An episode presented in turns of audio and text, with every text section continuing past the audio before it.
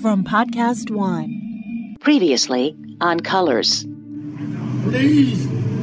Please, I can't breathe. Please, man. Please, man. What you're hearing are the final painful moments of George Floyd's life, and his eventual brutal death ignited protest across the country.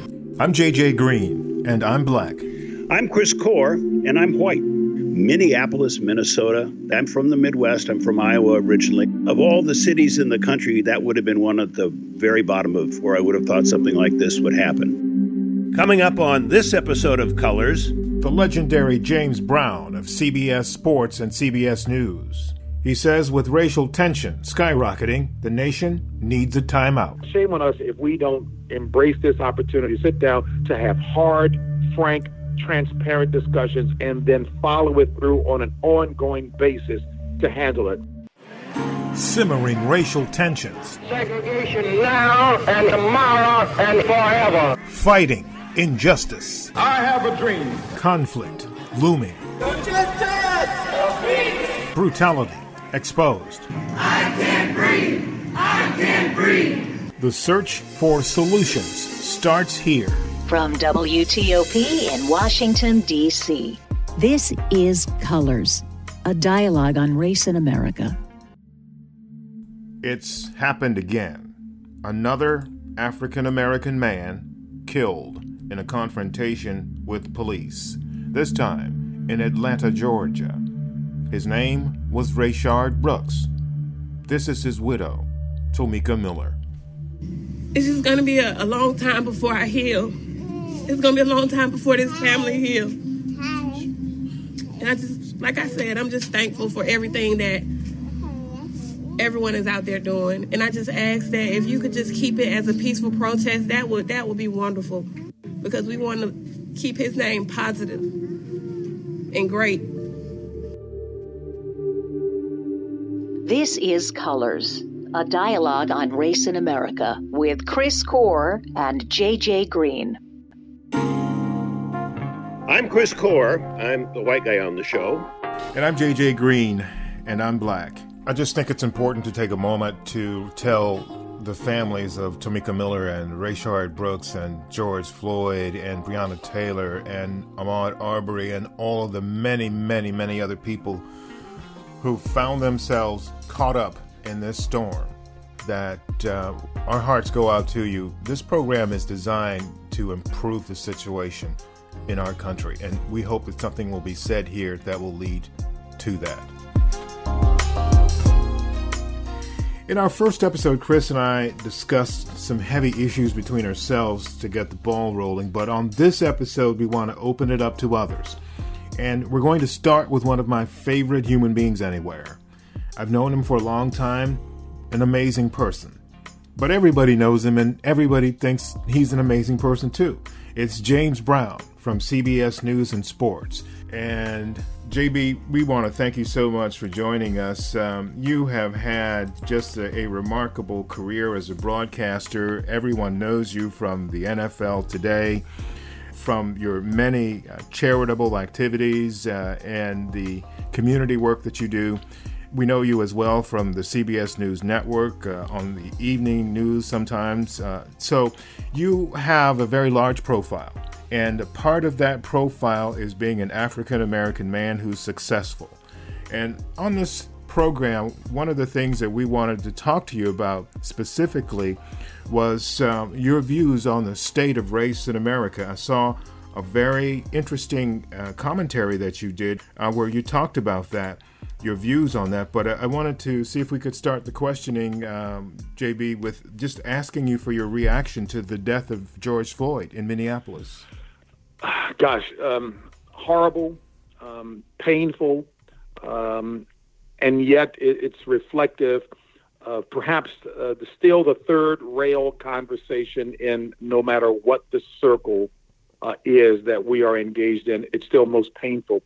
Uh, I was very humbled and yet thankful to JJ that the network, as you well know, uh, it's called the you know probably the the wall of the fourth estate in that we typically don't give our personal feelings or deliver commentaries with news reports Uh, but that touched the nerve across the globe and warranted me speaking uh, painfully about what obviously is, what has been for some time, and prayerfully hopeful that we will take advantage of this opportunity to not only nationally but globally confront this situation, have hard and serious conversations to attack what has been going on way too long. Hi, this is uh, Chris in uh, Florida. Um, I, you know, you're right about that. This crossed all color barriers, and I think it's what um, has made this occasion become so powerful. I'm, I'm stunned, just like you said, JB, about how it spread all over the world. Uh, that there is now there are now protests against discrimination in uh, England, in France. It's just interesting to me how this one occasion in Minnesota has become an international um, episode. I, I, I, just I still can't quite get over that. It's incredible. I don't I can't think of anything else that's ever been like that, with the possibility of uh, when we uh, ended apartheid in South Africa. What would make this atypical is if it were to have been um, that one occasion. Sadly, it's been in existence since African Americans were brought to the shores here in 1619. Um, and I recall distinctly and vividly during the civil rights movement, uh, the face of which was Dr. Martin Luther King, but so many others who have been engaged for quite some time, how a similar circumstance occurred when the TV pictures went global, where people could see the police turning on the fire hoses on women and children and men dressed in their Sunday's finest, uh, peacefully protesting for equal rights uh, and the police officers were beating the women and men and the kids over the head with uh, their heads with billy clubs. That spread across the globe as well, and certainly um, rocketed, if you will, those issues uh, to the top where it was inclusive, um, uh, ecclesiastical, if you will, in terms of the folks who were involved in protesting for human rights, voting rights, and the like this is one of those seminal moments as well that I just pray we will seriously embrace it. You know, uh, in the media, we're one of the seven mountains of influence uh, as the, the, the job market careers are segmented, if you will, to deal with this from all perspectives. And but in the corporate environment, we used to have an expression that you cannot expect what you don't inspect. If you don't stay on top of it to track metrically, if you will, what is going on, you fall back into that malaise again, to that that um, uh, um, position of just thinking all things are back to normal, and they have never been. Uh, and it's it's so important for us when you look through history and see societies um, that have fallen, that have imploded. Typically, when there is a moral decline as well, and you see this kind of tinderbox uh, that only continues to build. Shame on us. Shame on us if we don't embrace this opportunity, to sit down to have hard, frank, transparent discussions, and then follow it through on an ongoing basis to handle it. Look, even going back to the world of sports. So I think back to the many lessons I learned from my high school coach, Morgan Wootten of DeMatha High School, who is in the Hall of Fame solely for what he did at the high school level. And he used the basketball court as an extension of his classroom as a world history teacher. And the point that he made that cuts across all silos, across every segment of life, is that there is no such thing as standing still. That applies in the game of life or in improving as an executive or on any given job. He said that you are either getting better or you're getting worse. We need to get better at this, and that implies a conscientious, sustained effort by all people to work on this problem, to understand the root cause, and to want to root it out. Bravo. JB, you mentioned something uh, a bit earlier in your remarks about what we perceive as normal and how things are normal or maybe should be. Um, and, you know, for, for those, and there are a lot of folks listening who have not climbed the corporate ladder. In fact, they haven't climbed any ladder. They're they're they're struggling to get out of their circumstances, and they find themselves uh, often, you know, under the thumb of uh, government and police. And so, for from from the perspective of someone who's been successful um, in many ways, you know, you have so many a- uh, aspects to your life and your career, and that's a part of the reason why people love you so much is because you, um, you know, you you climbed uh, up the rough side of the mountain. So, what what's the view or what's the uh, approach that you suggest for those people that are struggling every day who who have trouble? when serious problems, when they see situations like the one that took place in in Minneapolis and in Atlanta, in Louisville, and they have trouble deciding whether or not they're going to take out their frustrations on the system. So, what is your what's your advice to them? Even with CBS and Viacom doing the right thing and running a number of um, PSAs, um, commentaries on the air across the spectrum, whether it's a golf audience, which is typically comprised of people who are decision makers or decision influencers, or any other sport. And, and the same as what we've done in news.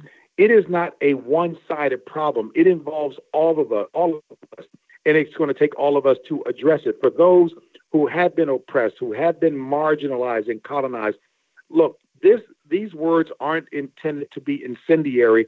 They are reflective of what is. I've dealt with them in my career. Uh, I happen to be a man of faith and certainly stand on the truths that I've learned and that to deal with this. But many of us mm-hmm. have had to just bite our bottom lip when we see examples or hear examples or are the examples ourselves of that kind of systemic attitude, uh, bigotry, bias mindset that's there. And until people want to come to grips with that, we can look having very frank, open conversations that may be hurtful, but we all needed to sit at the table together to understand it. Just as when those who are marginalized or colonized try to express what it is, many people will take a defensive attitude and say, well, you're playing the part of a victim. No, no, please, this has been too serious an issue for over 400 years for people to find a, a comfortable excuse and point fingers. We need to be at this together to understand what it is, put oneself in the other's shoes, and then let's talk about what the solution is. Hey, the solution, many people don't like to hear something as Pollyannish as this, but again, as a man of faith, it still all comes down to love. There's no way that you can legislate people to care for you and love you. You can legislate to try to change behavior, but it does not change the heart. And until the heart is changed with an understanding and then people rallying around each other to try to resolve that, it is going to continue to be the same. And the prescription for success is not a good one if we continue to take that tack as opposed to, I was so pleased and heartened to see, as Chris Core referenced about how this um, outrage has gone global because people understand man's inhumanity to man cuts across all races, socioeconomic status, anything. You know, it, it's a core issue of treating each other with love. That is still the answer. Even in the world of sports, my high school coach, who I mentioned, Morgan Wootten, John Wooden of UCLA fame, Tom Landry of NFL fame, the best coaches were those who showed respect for their players because they will tell you that the most influential word that you can use four letter word that you can use is love. When you show that kind of respect, people will give you everything they have to make the team, to make the whole better. One of the best examples that I've ever heard to underscore why and how this is a problem that we all need to be engaged in. I've come from the world of sports, team sports specifically, and you know, we're only as strong as the weakest link. We've all heard that expression before a rising tide lifts all ships. We've heard that before. It is a fundamental truth. And one of the best examples I've ever heard is to look at the human body. It is comprised of many different members, but every member of that body contributes towards a fervent, effectual working of the whole body. I remember hearing a humorous example of a, of a pastor who said, Go outside, take your little finger, open the car door, slam the car door on your little finger because in in about 10 seconds your feet will get involved. You'll start jumping up and down because you feel the pain. Your lips and teeth will get involved. You'll start biting your bottom lip. Your tear ducts will get involved. You will start crying. So don't tell me that a little finger doesn't affect the entire body. That's what we need to do in a humorous fashion to attack what is a serious problem. Brilliant. The the question I'd like to ask both of you, and that has become kind of the story of the week, is this call to quote defund the police. Um, I will say that I a, a, lot of my friends and people I know think that that is just a very dangerous and ludicrous thing to say. The idea of defunding the police, but I really want to get both of your opinions or your views on what that defunding the police means and if that's a good thing or a bad thing. JJ? No, JB, you're the guest. You go first, sir. I would need to understand that in a more complete context uh, because by itself, it certainly doesn't sound like a good idea. And I'm certain it's one element of what hopefully is a proposition for a better, more sensitive, more comprehensive, and fair treatment of citizens. On the surface of it, again, having prefaced my remark, on the surface of it, I'm not in favor of that as I am in changing the culture of that environment because we cannot broad brush uh, with the same, you know, stroke uh, everybody in that. But clearly, the culture is not working right now, so you can understand why people are reacting with an extreme example. I would prefer because when it is properly comprised and executed with, again, love at the bottom, and that's with understanding that the streets, in a very general sense today, are radically different than what they were 30, 40, 50 years ago. I would still just want the right, well trained people in place to do that. So on the surface, no, because I haven't understood what the replacement suggestion is, but I still think that we need that in place with the best people, best trained people, and the best attitude, and not looking to to be a blue wall of silence to be in place.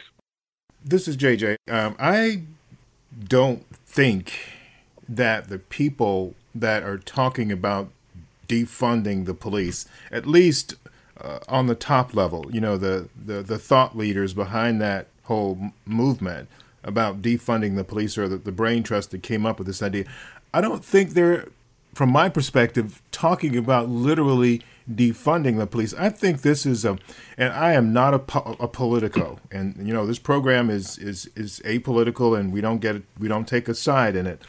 But I don't think that the people who have put this idea forward are actually talking about defunding police departments. I think this is a pretext to start the harder conversations that you both uh, have alluded to that need to be done, that need to be uh, started. And that is, what do we need to fix before we are comfortable with these police departments across the country. Um, how do we deal with uh, the brutality? How do we deal with the mindsets? How do we deal with the lapses in training? Um, you know, the the uh, making sure that these uh, police departments look like the communities they serve, and the people in those police departments serve the communities they're in.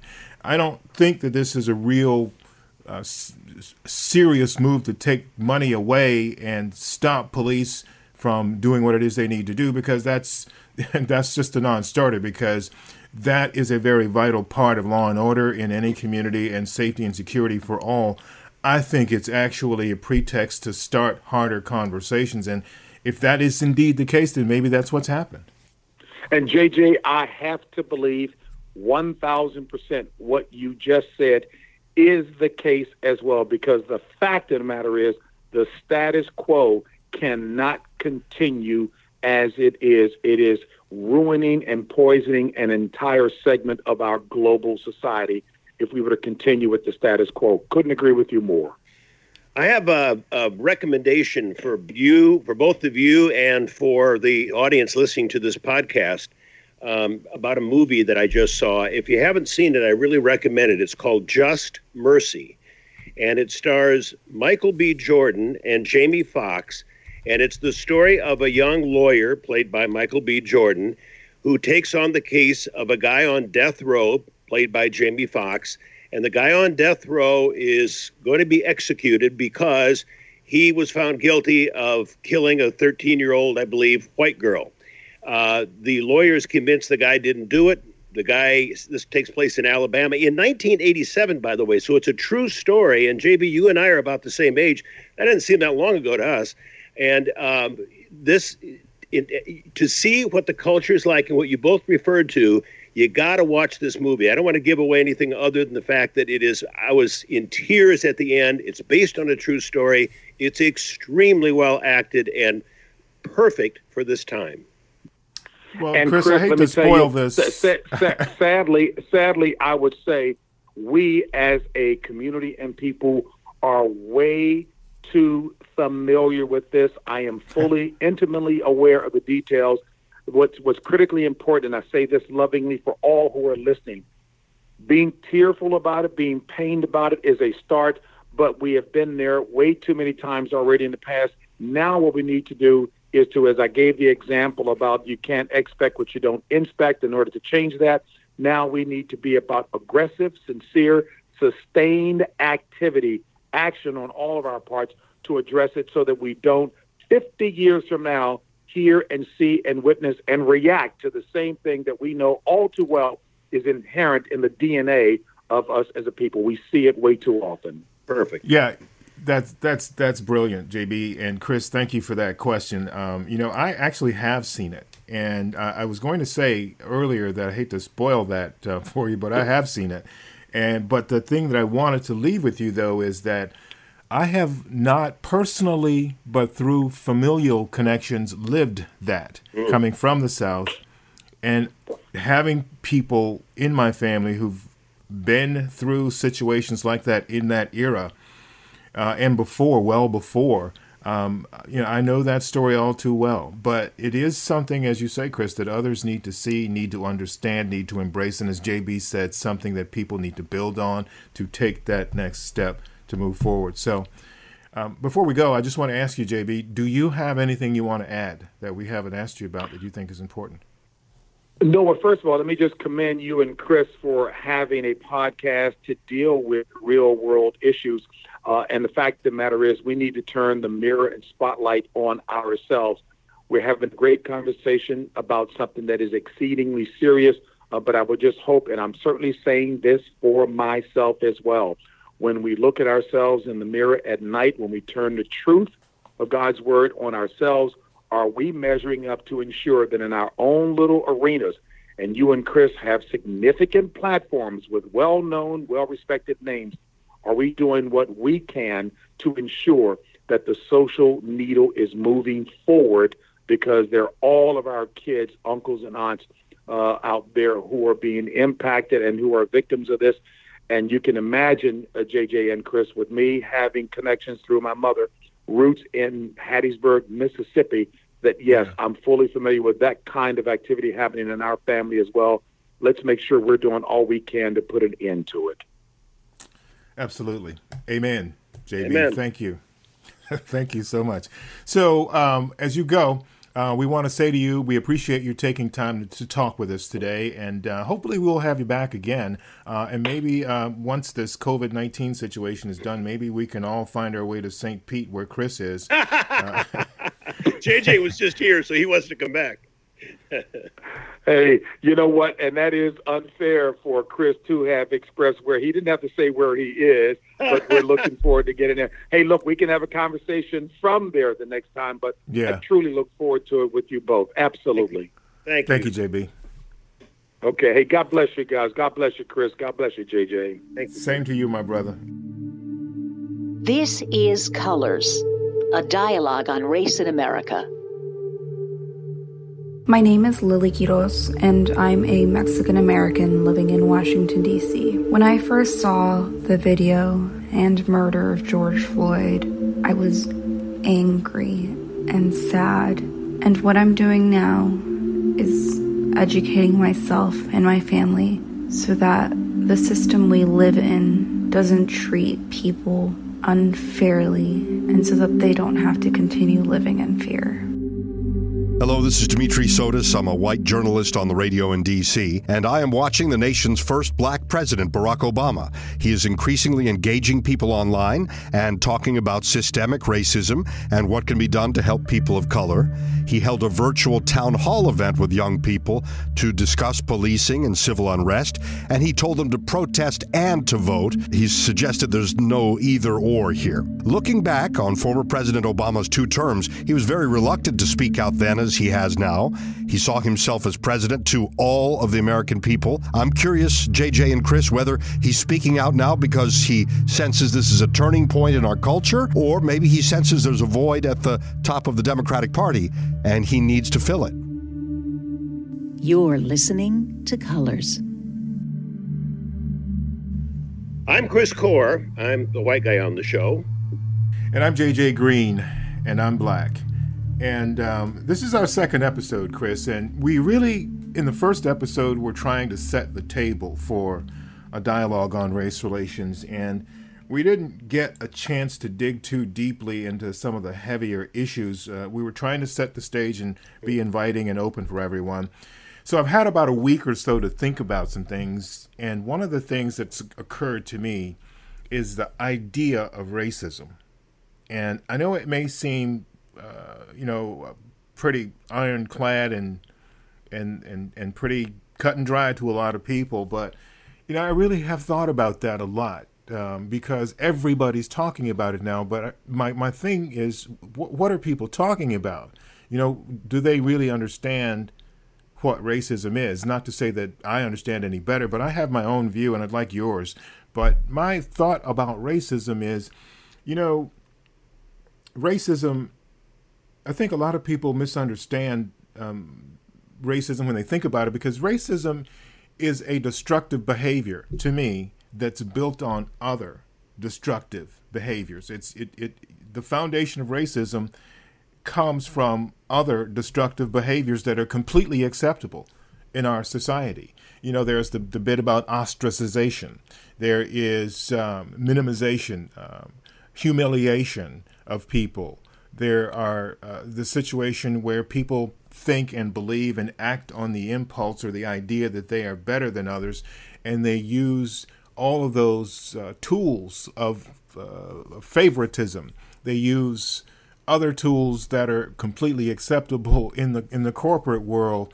Uh, you know, antagonizing, harassment. You know, subtle things that are acceptable.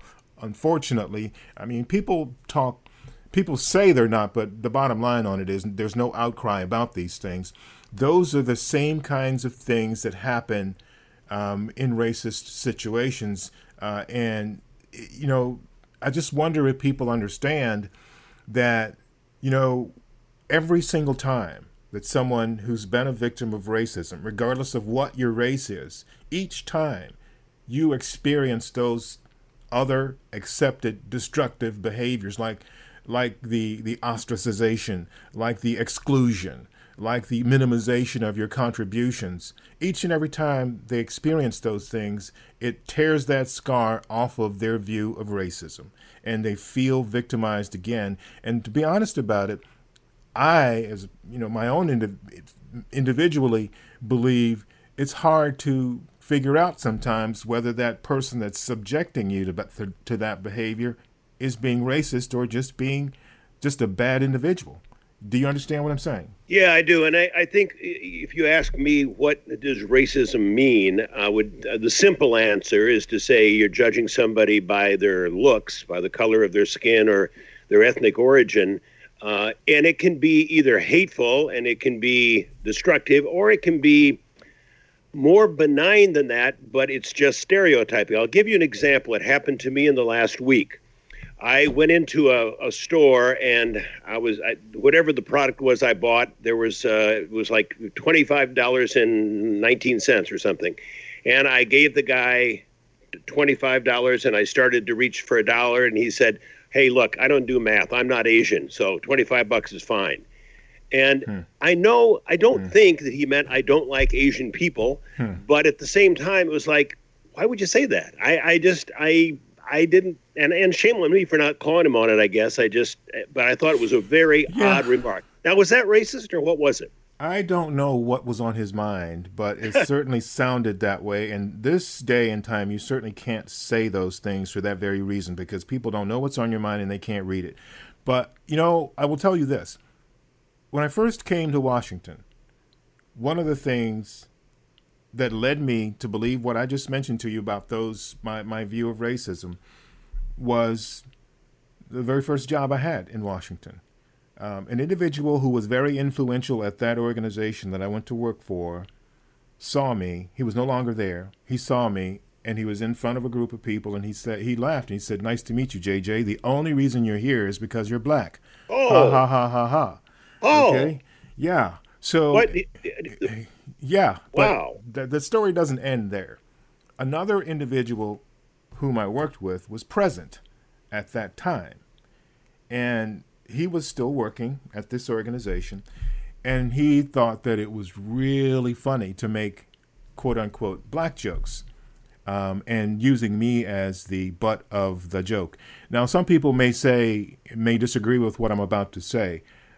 I don't think they were racist. I think that they were just woefully uneducated about. I would say that's that's ignorance, but it's there's something else there too, JJ. That you can't just dismiss that as oh no, they're really not racist. I, there's there's something to that. I, I, I we'll- Yeah, we'll- so I assume both people that you're talking about both are white, right? Exactly. Okay, I, I- I would never say that to anybody. Never have, never would, under any circumstance. Don't think it's funny, and it would bother me if I heard somebody say that. So I, there, I think you're you're being nicer about So- it than I would be. Back to the incident, your incident at the cash register. The question I, I would ask you then what would you say to that person if you had another chance to say something to him about that? I'm not, I don't know, did you say anything to him at that time? If you had a no, chance. I, I didn't, and I did. I didn't laugh. I just gave the guy money, and then I was with a friend of mine, and I said, "That's a odd thing for him to say," and he said, "Yeah, it was." Um, you know, again, shame on me, I suppose. I, I, I, I guess you you pick your fights. I don't know this person at all. Um, there were no Asians in the store that I know of, uh, so I, just let it go. But I've, you know, I, I don't, I don't enjoy. I, it does. Listen, I'm bringing it up, and this happened a week ago, and I'm, I'm bringing it up to flag me on this by saying, you know, maybe I should have said, you know, don't make stereotypes like that. I, I don't think it would have done any good, but um, Yeah, well, you know- make me feel better. This is 2020, man, and you know you have to understand too that people are kind of nervous right now because of COVID-19 and a whole lot of other things that are going on. So you probably did the right thing by not testing this person that you don't know, because who knows what if he would say something or she would say something, he or she would say something like that. Who knows what else they might think or do? Yeah, right. So, Yeah, I, did. So- don't so- open that can of worms. Hey, listen, can we? Uh, I, I'd like to play uh, some audio if I can. I brought to the uh, podcast today. Yeah. This. Uh, I, let me talk a little bit about my daughter. My daughter, um, after she graduated from college, uh, went into the Peace Corps, and she was assigned to the Dominican Republic. So she speaks fluent Dominican Spanish. And her first job when she came back from the Peace Corps was to teach at a all-girls charter school in the South Bronx in New York. And it happens to be in the Dominican area, which is why they put her there, because although the children all speak English, a lot of their parents don't, and she speaks, again, perfect Spanish, Dominican Spanish. So um, she has had a really tough time since this George Floyd uh, incident because all of the kids in her class are of color.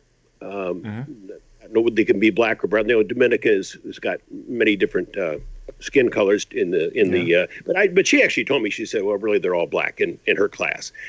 So she asked the kids to talk about their lives or themselves or to do something on video because she's been teaching remotely. She's been teaching on Zoom for the last, I don't know, three months or something. And this one girl who is 10 years old, I want the audience to understand this girl is 10 years old. And I would like them to listen to what she what, what she said on her uh, about two and a half minutes of fame. And I've got permission from her mother, Yeah. who listened to our last podcast, to play this on this podcast. Well, let's hear it. Where Do I Fit In? by Mia Martinez.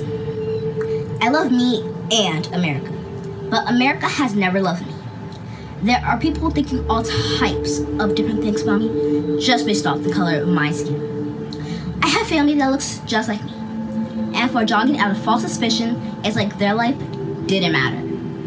For those who get to say all lives matter, they don't have to live in fear of their lives or lives of their family being snatched one night just for being black.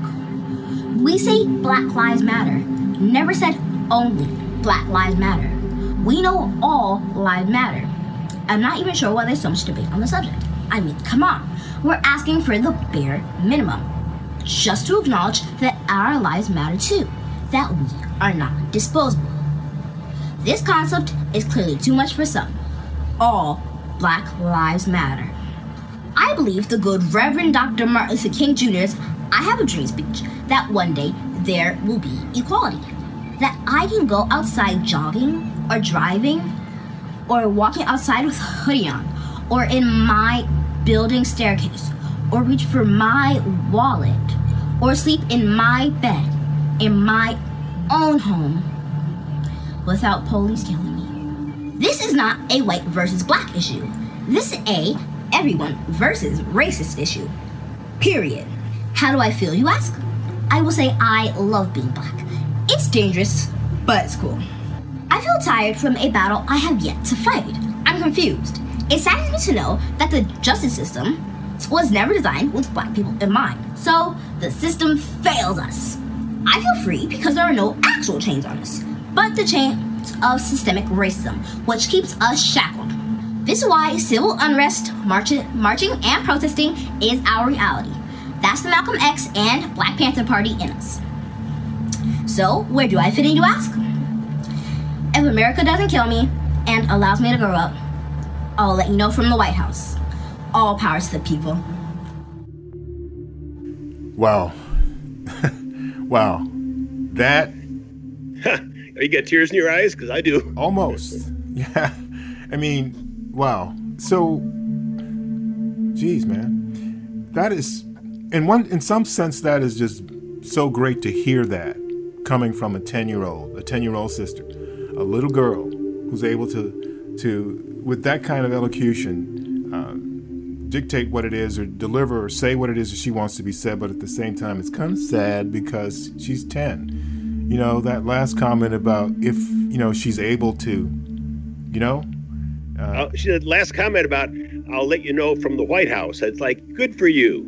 Yeah, but she's saying if she gets there, you know? you know? That's well. The, the, whole thing is just, um, I just, you know, again, when I was ten, I don't know, I could have put that many words together. So good for her. Absolutely. Thank you for sharing that with us, Chris. I'm proud of it. I'm proud of my daughter for what she's doing. She's trying to make a difference, JJ. She certainly is, and I'm, as an African American, I'm so grateful that she's doing that. I'm JJ Green, and I'm black. I'm Chris Core, and I'm white. And this is Colors. If you'd like to make a comment and ask a question, email us at colors at WTOP.com. That's it for this episode. Coming up in our next program. For generations, well before your time, we were telling 51% of our nation, we were telling that big, huge chunk of the American population no. You cannot learn about winning, you cannot learn about losing, which is much more important. Christine Brennan one of the top journalists in this country. You hear her talking a lot about sports and women, but on our next program, you'll hear her talking about race. That's coming up in our next episode of Colors. And as we go, it's important to say thank you to those who've contributed to the show Karen Hanson, Larry Sindas, Thomas Warren, Lisa Weiner, Dimitri Sotis, Melissa Howell, Hillary Howard, Mike Shakaitis, Liz Anderson, Stephanie Gaines Bryant, Tiffany Arnold, Brennan Haselton, Kyle Cooper, Julia Ziegler, Joel Oxley, Beth Gibbs, and Ellie Rowe, and of course, for the music, Cosmic and Jesse Gallagher. And most of all, thanks to you for listening. And remember, keep talking to each other. This is Colors, a dialogue on race in America.